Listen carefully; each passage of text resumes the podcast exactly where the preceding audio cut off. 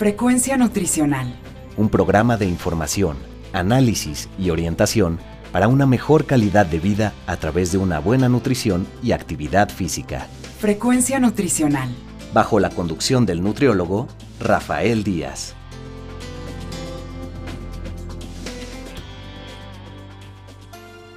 Hola amigas y amigos, les saluda Rafael Díaz García y estamos en su programa Frecuencia Nutricional, un programa de la Universidad Autónoma Metropolitana Unidad Xochimilco para Guam Radio 94.1 FM. Antes de cualquier otra cosa, quiero agradecer a todos los que durante estos días eh, nos han seguido en nuestra página web y se han puesto en contacto con nosotros vía correo electrónico, Facebook y Twitter, ahora X. Sus comentarios y sugerencias son muy importantes para todos los que hacemos este programa. Recuerden que Frecuencia Nutricional es un programa hecho por personal docente e investigadores de la licenciatura en Nutrición Humana de la UAM Xochimilco para todos ustedes, y el cual tiene como objetivo informar, analizar y orientar en los diferentes temas relacionados con la alimentación y la nutrición. El día de hoy nos acompaña vía plataforma Zoom desde San Sebastián en España la doctora Silvia Zuluaga. Ella es eh, de dedicada en el ámbito de la nutrición y la dietética, es médico, ha sido autora de diferentes libros, los cuales tendremos oportunidad de platicar en un momento con ella, pero le damos la bienvenida, pues antes que nada, el que esté con nosotros en Frecuencia Nutricional. Doctora Zuluaga, bienvenida a Frecuencia Nutricional. Buenos días, Rafael. Encantada de estar aquí con ustedes. Gracias. Pues ¿por qué, doctora, no nos empieza a platicar en este tema que vamos a abordar el día de hoy, la salud, el papel de la alimentación para la prevención o mejora de enfermedades? ¿Cuál es este papel que la alimentación juega en la mejora que la población pueda tener en su salud? Bueno, realmente en la alimentación tenemos un arma de doble filo, porque realmente puede ser eh, ayudar en la prevención de algunas enfermedades o puede ser causa u origen de algunas de, ellas. Y estamos hablando en realidad de un grupo de enfermedades a las que les llamamos enfermedades crónicas no transmisibles, que son unas enfermedades que no están producidas por ningún agente infeccioso, bacterias ni virus, no son neumonías ni meningitis, tampoco están producidos por ninguna alteración genética, como podría ser una fibrosis quística, por ejemplo, sino que están producidas por una, digamos, no muy buena alimentación y que son enfermedades que tampoco es que aparezcan de un día para otro, sino que van produciéndose a lo largo del tiempo, poco a poco, a lo largo de los años.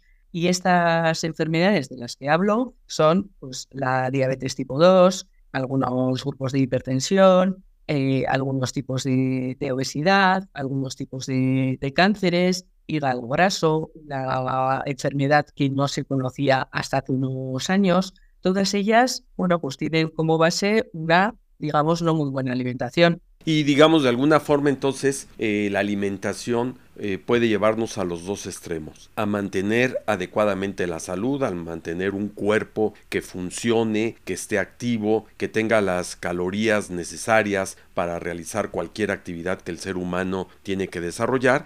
Y por el otro lado, en el otro extremo, el problema de las enfermedades características de una buena mala alimentación y me voy inclusive a los dos extremos que pudiese haber aquí, que son estas enfermedades que nos ha hecho referencia como la diabetes, la hipertensión, las dislipidemias, en fin, en general, pero también el caso de la desnutrición. Una mala alimentación pudiese llevarnos, aunque pensemos que nos estamos alimentando bien, al tener algunas carencias, por ejemplo, de algunas vitaminas, de algunos minerales, que sí es gente obesa, es gente con sobrepeso que creemos que se alimenta muy bien, pero que no está ingiriendo lo que tiene que ingerir. ¿Es así? Exacto, porque en la comida, en nuestra alimentación, podemos estar comiendo pues poco adecuado o mucho inadecuado, todo depende de qué sea lo que estamos comiendo. Entonces, hay un grupo de comidas que realmente para el organismo no aportan más que están muy ricas. Y ese grupo de, comidas son, pues, digamos, las derivadas de un procesado industrial, unas comidas que se fabrican.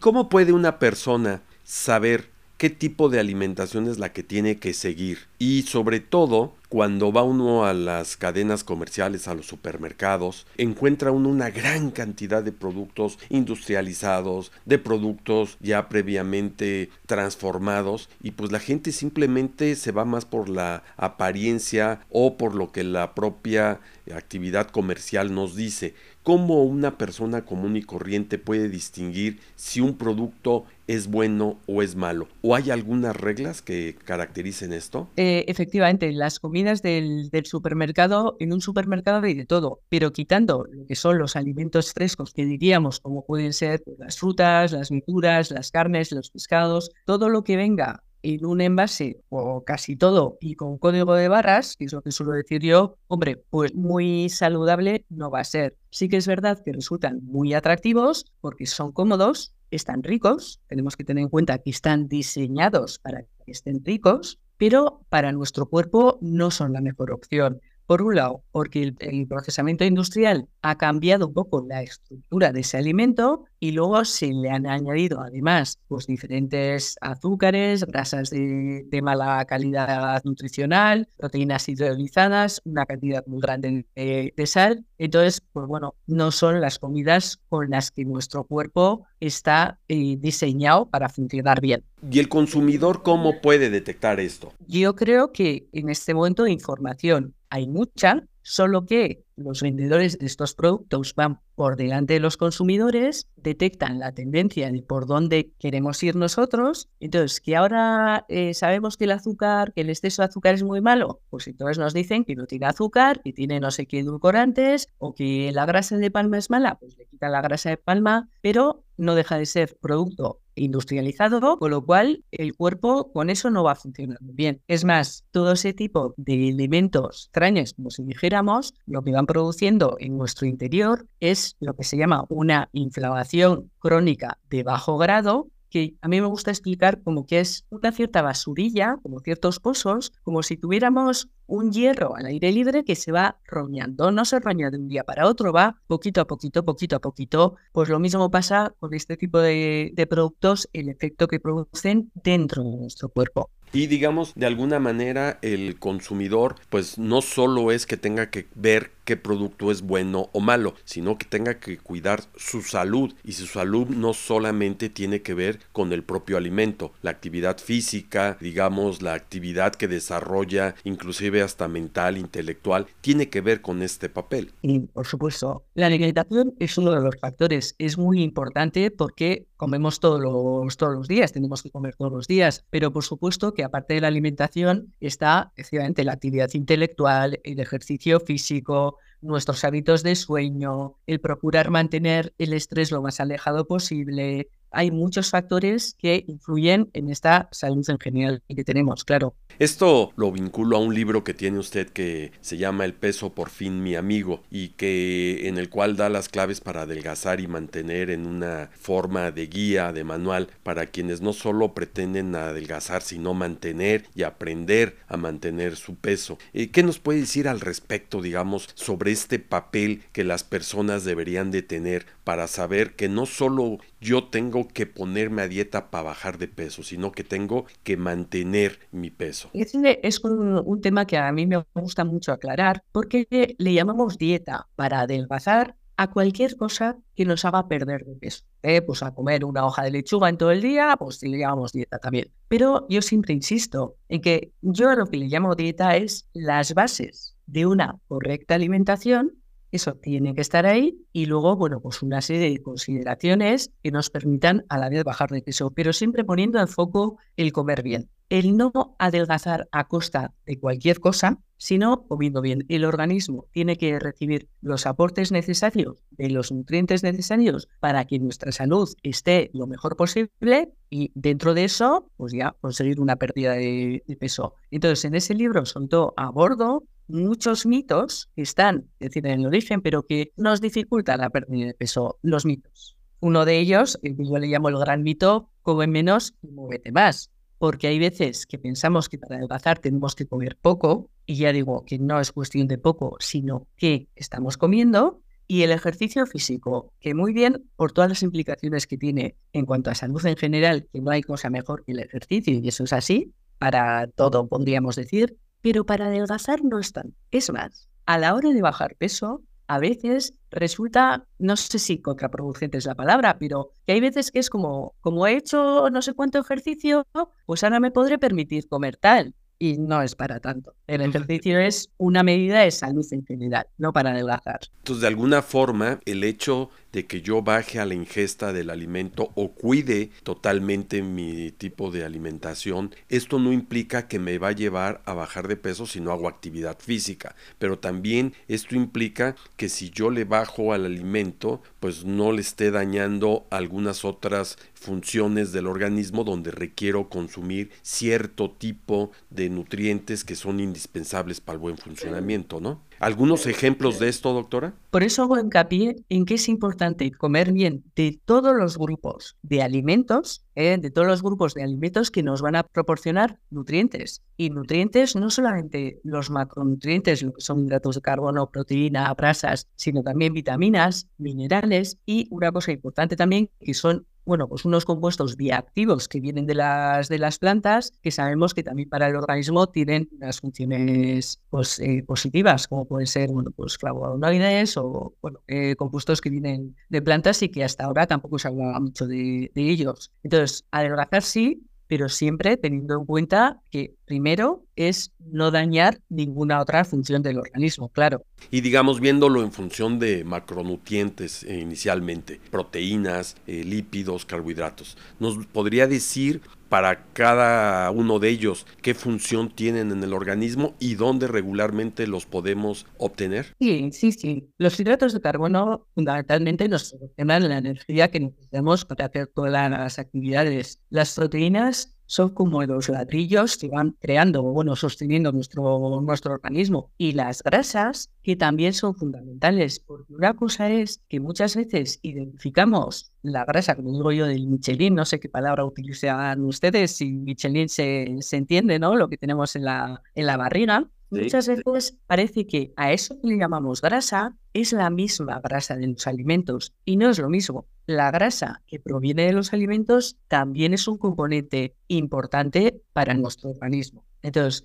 hay personas que dicen, bueno, pues no voy a comer grasa, pero no, porque si tú estás comiendo a lo mejor un exceso de, azúcar en esos hidratos de carbono, tu propio cuerpo los está transformando luego en grasa. Y es que, claro, es, es muy importante conocer el, funcionamiento, la, la, bioquímica, el metabolismo para poder entender esto. Y muchas veces nosotros, como somos muy lógicos de, pensamiento, pues lo, reducimos todo como a esto sí, esto no, o esto es mucho, esto es poco. Y tenemos que tener en cuenta, a mí me gusta con los macronutrientes, por ejemplo, ¿no? Ponerlo, tú imagínate una, una máquina que funcione con tres engranajes, si de los tres engranajes dos están muy bien, pero el tercero no va, es que la máquina entera no va a funcionar. Y en el cuerpo lo podemos identificar un poco de la misma manera. Necesitamos aportes adecuados de cada grupo para que el funcionamiento sea el mejor posible. Y digamos, en este caso de las grasas, que ya nos ha hecho ver de que sí son indispensables que las consumamos, pero tendríamos que distinguir qué tipo de grasa, porque no es lo mismo poder consumir la grasa de un alimento que la trae naturalmente, un jamón, un jamón serrano, digamos, eh, hablando en términos más claros, a la grasa que puede traer añadida una galleta que muchas veces son ácidos grasos trans. Ahí hay una gran diferencia, ¿no? Y el impacto que tiene con la salud directamente. Claro, es un poco lo que decía antes, ¿no? Con estos productos fabricados, es que el procesamiento industrial, claro, añade unas grasas que no son para nada buenas, ¿eh? aunque provengan del reino vegetal, solamente esa transformación que que han sufrido ya las hace inadecuadas. Y con el resto de macronutrientes, lo mismo. Entonces, por mucho que un producto industrial quiera ser lo mejor del mundo, es que pues, no puede serlo. Y en el caso de los micronutrientes, ¿cuáles son, digamos, aquellos que se distinguen como fundamentales? Yo entendería, por ejemplo, que uno que es fundamental es el calcio, ¿no? Por sobre todo en los primeros años de vida y en el caso, pues no solo de las mujeres, sino de los hombres también a lo largo de su vida, para evitar problemas de osteoporosis o cosas por el estilo. Pero, ¿cuáles son las características de estos micronutrientes en el impacto que tienen directamente a la salud? Vale, el calcio, que es uno efectivamente para el tema de la osteoporosis y tal, y sobre todo que es importante que esa alimentación desde el principio sea buena, porque recordemos que los huesos, la mayor mineralización del hueso está pues entre los 25 años y a partir de entonces empieza a decrecer y no solamente el aporte de calcio, sino que el ejercicio físico ayuda también a que ese calcio se fije en el, en el hueso. Aparte del calcio, otros micronutrientes hay muchísimos. ¿eh? Están el selenio, están el hierro, están el zinc, están... hay muchísimos y pasa un poco como con los macronutrientes, que nos hace falta de todos ellos para que el funcionamiento del organismo sea el mejor posible. El hierro, por ejemplo, con la sangre, ¿no? Su impacto y este problema que pudiese haber de anemia. Sí, sí, ¿Y algunos otros que nos decía? El, selenio, el zinc, otro tipo de, micronutrientes como son las vitaminas, la vitamina E, la vitamina D, la vitamina C. Todos ellos al final hacen que el funcionamiento de nuestro cuerpo pues esté bien, bien regulado y algunos de ellos con características en particular para algunas enfermedades o prevenir algunas enfermedades? Más que verlo por separado, cuando, por ejemplo, no hablamos de nutrientes por separado, en eso también muchas veces estos productos que decimos del, supermercado se aprovechan un poco de eso porque los envases ponen, imagínate, con vitamina A, con hierro, con calcio, con magnesio, como poniendo énfasis en que tienen ese micronutriente que es bueno, pero tenemos que tener en cuenta que una cosa es que le demos, pues no sé, un poco de, magnesio vía oral o que ese magnesio, por poner un ejemplo, venga con los alimentos. Es, si viene algo con los alimentos, en el propio proceso de, digestión, la manera de absorber ese micronutriente pues es más dosificada que si se lo damos de, golpe. Con lo cual esto en el, en el, organismo también es importante. Por eso yo siempre recalco la importancia de, de ver los alimentos y el conjunto de alimentación basado en lo que son los alimentos frescos, los que reconocemos. Eh, pues tiene que ver mucho con este papel que la propia industria utiliza de manera para la publicidad, para enganchar al consumidor, ¿no? Y nos ofrecen un producto enriquecido con tal X de micronutrientes y que quizás eh, lo consumimos comúnmente con alimentos naturales y el hecho de que se nos dé adicional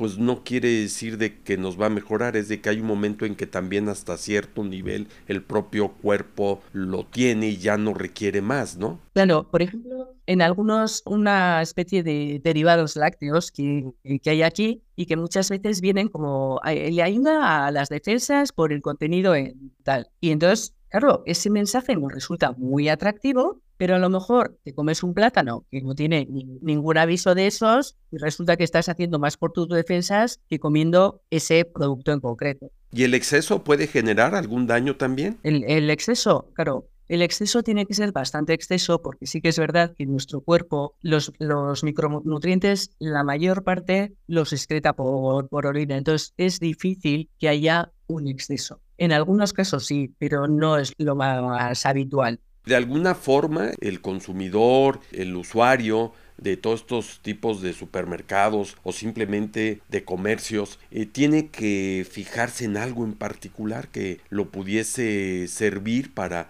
una mejor alimentación? Para mí, y es un mensaje que a mí me gusta recalcar mucho, está la alimentación, comer, podemos comer cualquier cosa, porque podemos comer cualquier cosa que mastiquemos, solo que el cuerpo se nutre con nutrientes. Y esos nutrientes vienen de lo que son los alimentos que nacen, es decir, los que en un momento dado han sido un ser vivo, como pueden ser los pescados, las carnes, las legumbres, las hortalizas, las frutas. Por un lado están ese tipo de alimentos y por otro lado están las otras comidas que también podemos comer, pero que son ya unas comidas que se han fabricado. Es decir, lo que nace frente a lo que se hace. Entonces, volvemos un poco a lo mismo. Son productos que pueden estar, resultar muy atractivos, porque además están diseñados para, para ellos, pero el cuerpo de esos no va a tener ningún beneficio, ninguno el beneficio va a ser de dejar de consumirlos. Entonces, si dejamos de consumir esos, iremos a consumir más de lo que son alimentos de.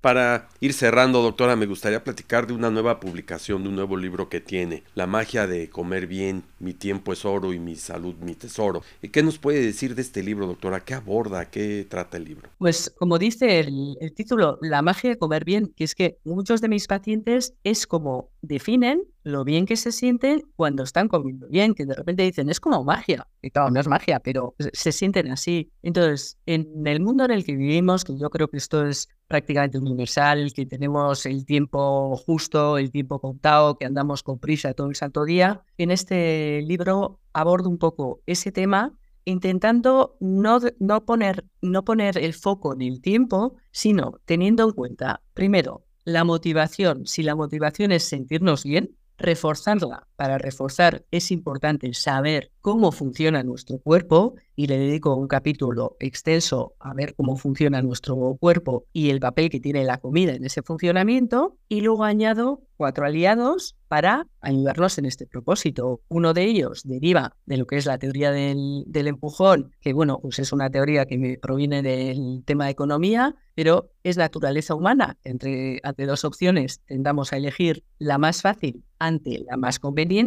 entonces, si en casa tenemos alimentos de estos muy ricos, de industriales, pues vamos a intentar evitarlos para así consumir los buenos. Ese es un aliado. El siguiente aliado, le llamo yo la estrategia del uniforme, que aunque no seas muy ducho en la, en la cocina, por lo menos lo básico es fácil. Y luego, otra cosa que le llamo el comidismo organizado, comidismo porque viene de comer comida, la que decíamos antes, la que se basa en, en, alimentos, y organizado porque nuestro cuerpo responde muy bien al orden. Entonces es importante tener una organización tanto en la planificación, en la organización de las comidas, en el orden con las comidas. Y ya para terminar, el cuarto aliado es la pregunta, ¿qué voy a comer mañana? Que como comer, tenemos que comer todos los días. Si yo me hago esta pregunta hoy, ya me preparo la comida para mañana y ya no tengo que andar corriendo. Ahí a ver qué hago para el momento. Doctora, de alguna manera es una especialista en el tema, se ha dedicado ya durante varios años a esto, pero ¿qué nos podría decir de toda esta gente que no voy a decir charlatanes solamente, sino de aquellos que de repente hasta dentro de la misma familia pueden llegar y decirnos, te recomiendo tal dieta, te recomiendo esto, no comas esto, quítate esto, come más de aquello, y que de repente gente sin el manejo, sin el conocimiento, se pone a dar recomendaciones. Y valga la pena también decirlo, este término que utilicé, el charlatán, el que de repente aparece en televisión, en la radio, de repente dando sugerencias sobre qué comer, qué no comer y acaban después hasta dando algunas recomendaciones de ingerir lo que son pastillas o complementos que son pues prácticamente parte de la fabricación de un gran laboratorio. ¿Qué decir al respecto de esto, doctora? Pues la verdad es que yo no puedo decir mucho tampoco porque la cuestión es quién les da una vía de entrada para poder hablar así en medios generales, por un lado, luego por otro lado, ahora Internet como llega a todas partes y cualquiera puede decir cualquier cosa, es que a nivel individual hay poco podemos hacer. Yo lo único que trato en, en la consulta, cuando, les, cuando estoy con mis pacientes, lo único que les digo es, mira, se dice mucho, se habla muchísimo, por favor, cualquier duda, pregúntame. Si sé la respuesta, te contestaré y si no la, si no la sé, procuraré enterarme, pero procuraré darte una, una respuesta adecuada. Pero ante todo el mare magnum este que, que circula por ahí, pues poco podemos hacer más que confiar en quien realmente, bueno, pues tenga una trayectoria profesional detrás o unos estudios. Un poco a esto inclusive acaba usted de incorporar el tema del Internet, ¿no? Y cuando de repente uno pone la palabra dieta en Internet, pues pueden aparecer millones de páginas, ¿no? Y regularmente la gente, sobre todo aquella que no maneja la literatura científica, la académica, pues se va a las dos, tres primeras que siempre encuentra y dentro de todo el bagaje de información que hay en Internet, pues quizás un 5, un 10% sea lo válido y hay una gran desorientación. Lo que podríamos estar concluyendo en este sentido es hay que recomendarle a la población, a los pacientes, que antes de recurrir a esto, pues recurran al especialista en la materia, al médico, al nutriólogo, al que se dedica profesionalmente a esta actividad. ¿No sería así? Eso sería la, la indicación ante cualquier persona que quiera cuidar su alimentación por el motivo que, que, sea, que vaya a un profesional de la materia. Doctora Zuluaga, ¿y dónde la pueden seguir o dónde la pueden contactar nuestros radioescuchas? Pues en mi página web que es doctorazuluaga.com y luego, bueno, pues si alguien está interesado en los libros, en www.lamagiadecomerbien.com, que es el título del tercer libro, ahí pueden encontrar los tres, los tres libros. Por supuesto, también en, en Amazon. Eh, Silvia Zuluaga, ¿alguna cosa que quiera concluir para cerrar el programa? Pues me gustaría terminar insistiendo un poco en lo que hemos comentado antes, de intentar, en la medida de lo posible, priorizar los alimentos que nacen frente a los que se hacen. Los alimentos que en un momento dado han, sido un ser vivo frente a los que han sido diseñados, fabricados, inventados, lo que queramos decir. Doctora, le agradecemos su presencia en Frecuencia Nutricional y ojalá tengamos la oportunidad en alguna otra ocasión de volver a platicar. Ojalá, ha sido un placer. Muchísimas gracias, Rafael. Frecuencia Nutricional. Pues amigas y amigos, estamos terminando nuestro programa, el cual esperamos haya sido de su agrado. Recuerden que podemos seguir en contacto a través de nuestro sitio web www.frecuencianutricional.mx, donde pueden encontrar los vínculos a Facebook, X e Instagram. Asimismo, lo pueden hacer enviándonos sus comentarios a nuestro correo electrónico frecuencia nutricional Les recuerdo que pueden escuchar todos nuestros anteriores programas en las plataformas de Miss Cloud y Spotify. Solo me resta agradecerle a Alfredo Velázquez en la producción del programa, a la doctora Norma Ramos, coordinadora de la licenciatura en Nutrición Humana de la UAM Xochimilco, y a todos los que hicieron posible la realización de este. Finalmente, gracias a todos ustedes por escucharnos, se despide Rafael Díaz, quien los invita a estar con nosotros en la siguiente emisión de Frecuencia Nutricional. Frecuencia Nutricional. Un programa de información, análisis y orientación para una mejor calidad de vida a través de una buena nutrición y actividad física. Frecuencia Nutricional. Una producción de la Unidad Xochimilco para Guam Radio 94.1 FM.